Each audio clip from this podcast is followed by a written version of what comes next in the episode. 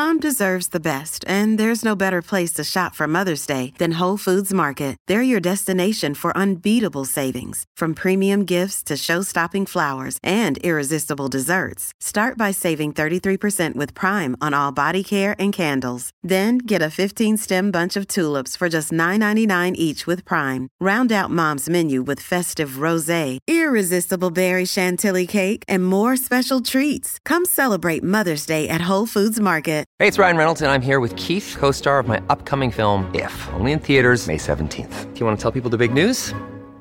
All right, I'll do it. Sign up now and you'll get unlimited for $15 a month and six months of Paramount Plus Essential Plan on us. Mintmobile.com slash switch. Upfront payment of $45 equivalent to $15 per month. Unlimited over 40 gigabytes per month. Face lower speeds. Videos at 480p. Active Mint customers by 531.24 get six months of Paramount Plus Essential Plan. Auto renews after six months. Offer ends May 31st, 2024. Separate Paramount Plus registration required. Terms and conditions apply if rated PG.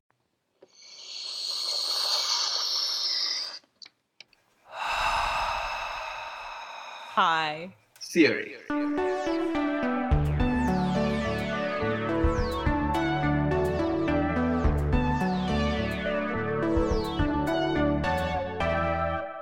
Welcome to High Theory.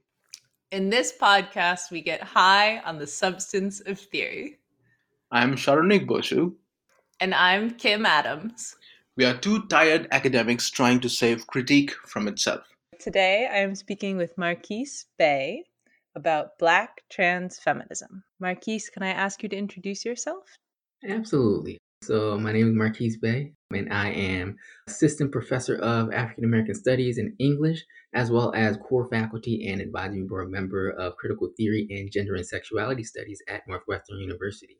And my work, broadly speaking, concerns transgender and non binary studies, Black feminist theory, abolition, philosophy, and contemporary African American literature. Uh, but more specifically, I'm interested in and committed to thinking about how we how we might exceed and interrogate and irrevere. Uh, that's the word I've been coming to again and again. Uh, how we might be irreverent toward various kinds of taxonomies and categorizations that are imposed onto us before we have any say in that, before we even become an us.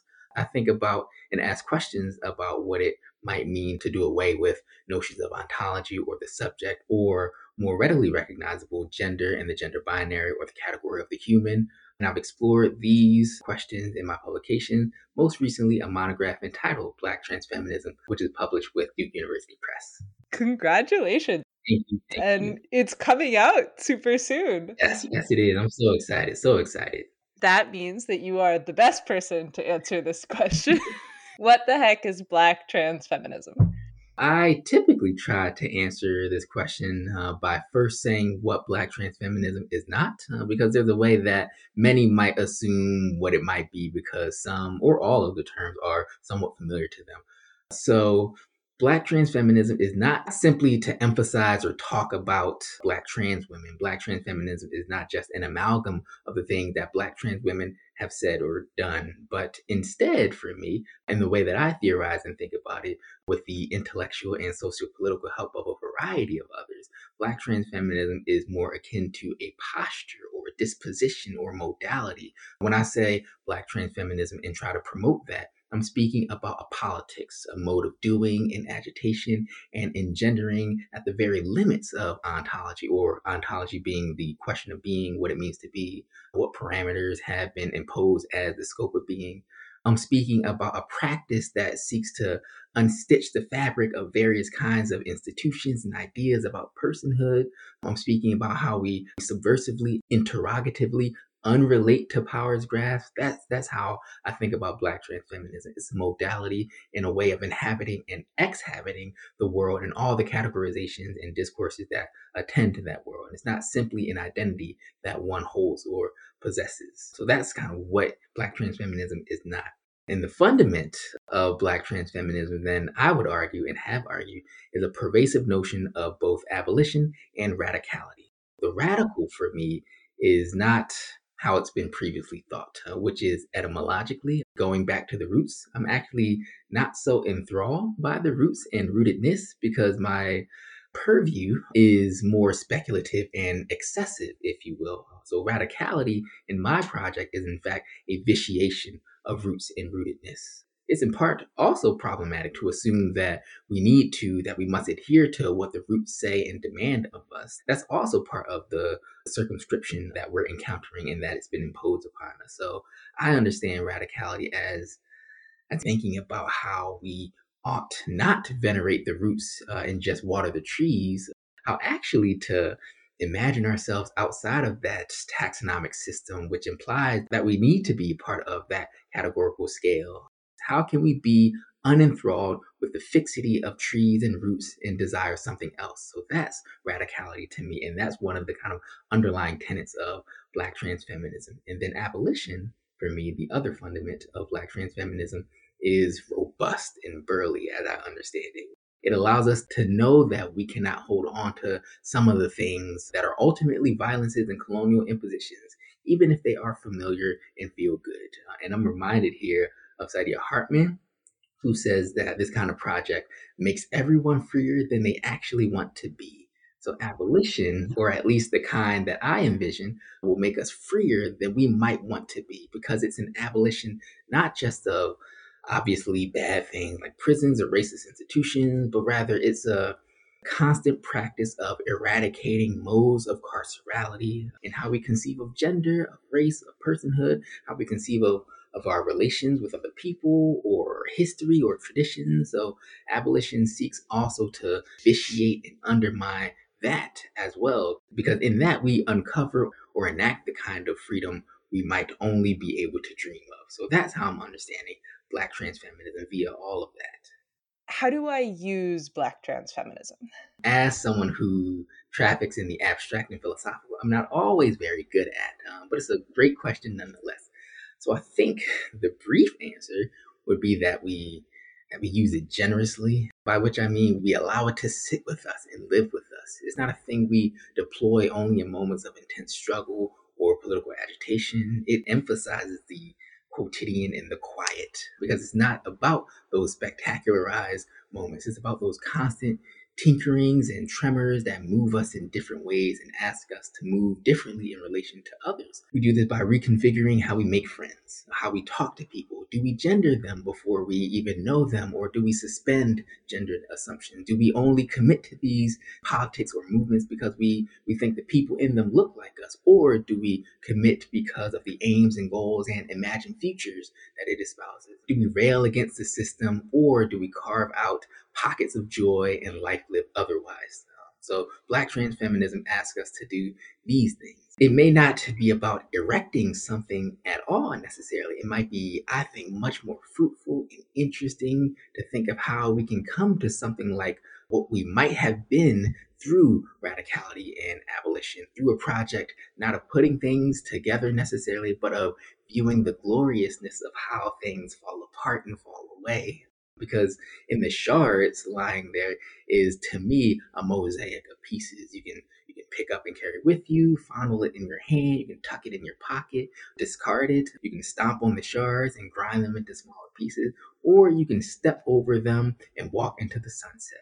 That's how we use black trans feminism capaciously graciously in the in the ways that we can allowing it to open us up to asking different questions and being different kinds of things and think and say things that may not have been thinkable or sayable. That's how I think we can use Black trans feminism in a really capacious and generous sense. One of the things you suggested is that we might use this to rethink our relationships Absolutely. with others. Yeah. So it seems to me that oftentimes our relationships with other people are predicated on the various categories and logics that have been imposed upon us. And so even in the way that we relate to friends and loved ones, we so often operate on logics that come from coloniality, come from white supremacy, come from various kinds of capitalistic investments. Uh, and I think Black trans feminism would then allow us to get outside of those things, to think much, much more radically. I think about how um, my relationship to a loved one should not be predicated on that loved one's ability to adhere to traditional family values or that I can extract certain kinds of labor from them, emotional and physical labor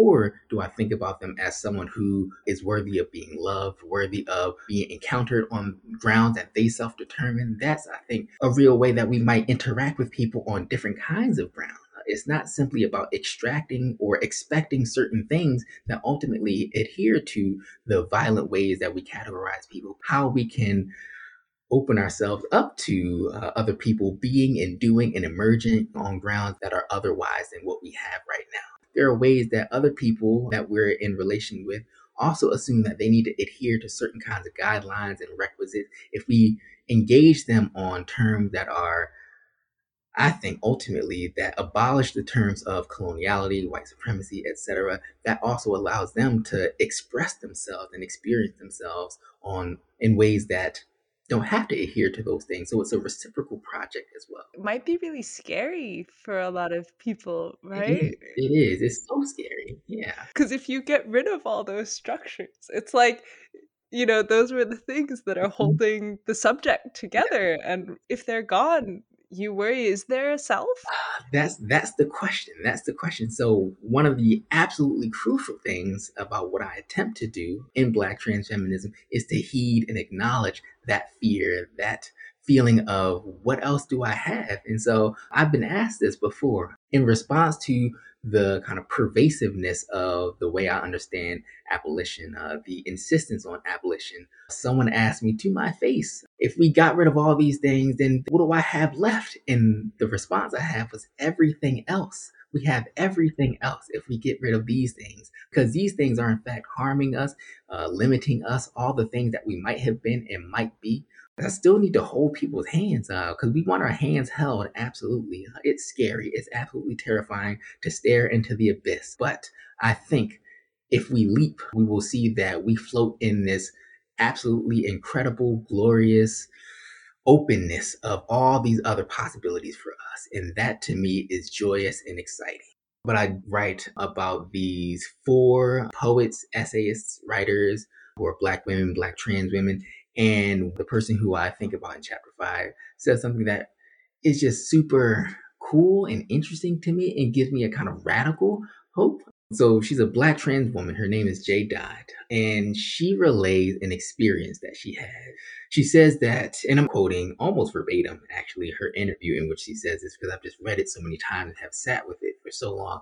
But she says that this dude at a party came up to her and asked her, Are you a man or a woman? And she responds, I'm your question. That's as whole as I can be right now. So, insofar as gender is an apparatus of capture and captivity, uh, which is why the project of Black trans feminism has an abolitionist relationship to it. But Jay Dodd seeks and enacts and engenders an outside to that. And that's what intrigues me what's possible and joyous and lively on the outskirts of the very order that touts itself as having no outskirts. That's one enactment of Black trans feminism, saying to a society that asks of you and demands of you the either or of man or woman that we are, in fact, the very question that throws the categories into crisis. And I love that moment so much. That's something I attempt to continue to emerge through this really generative refusal of these violent binaries, etc.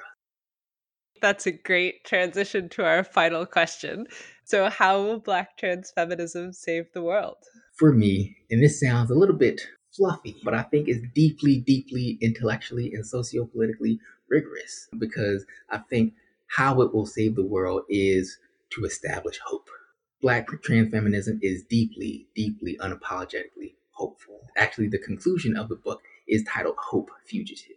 And what I try to show is that this mode of thinking and doing necessitates hope. So, in the face of retorts that might point to the pervasiveness of anti Blackness and trans antagonism and white supremacy and all of these things, Black trans feminism asks different kinds of questions like what of the underground ball scenes and clandestine gatherings where life is stolen? Uh, why does it seem that the modes of living that move beneath the radar of social and literal death do not register as representative of blackness and transness? Does not this very insistence on the mattering of our lives and livelihood, of wanting something other than this, make a difference? However illegible it seems to the powers that be, which are not the only powers that matter, nor is power itself the only thing that needs to be appealed to. There are, to me, black and trans and feminist worlds that have as their central aim our life and livelihood. It's not our aim instead to imagine otherwise and remake the world, as someone like Christina Sharpe says? Because how we are treated and what betides us is not the totality of our subjectivity, it's not the totality of our being. There are other ways to inhabit ourselves, not beholden to colonialism uh, and white supremacy and heteronormativity and cisnormative modes of sense making. And my interest is to attend to that always. So I think Black trans feminism can save the world by giving us a sense of hope. And that hope is in all the other things that we might be and might have been were it not for these violences that presume that they are the only way that we can exist. That I think is how we might begin. So wonderful. One of the things I absolutely love is like going back to texts from the 90s, 80s, 70s, and seeing all the cool things that could have been because uh, of course um, people are products of and kind of beholden to various things in their current times. Like seeing the ways that people try to branch out of those constrictions is always super cool and interesting to me and gives me actually a little bit more hope that we're not simply condemned to thinking in the language or the discourses that we are currently under. This kind of yearning for or this kind of move, timid as it may be, towards something, something else, even if it's flawed in a whole bunch of ways, but there's still the insistence and the impulse to get outside of all these things. And that's one of the things that I always look for. That impulse to get outside is always really interesting and appealing. Marquis, thank you so much for coming and speaking with us. Thank you so much for having me. This was an absolute delight. And thank you for listening to High Theory. If you like our podcast, please review and subscribe on Spotify, iTunes, Patreon, or wherever you get your podcast fix. Saronik Bosu manages our social media presence. Owen Quinn composes our theme music, and Kim Adams and Saronik Bosu edit our audio. You can also find us at hightheory.net. We hope you have a highly theoretical day.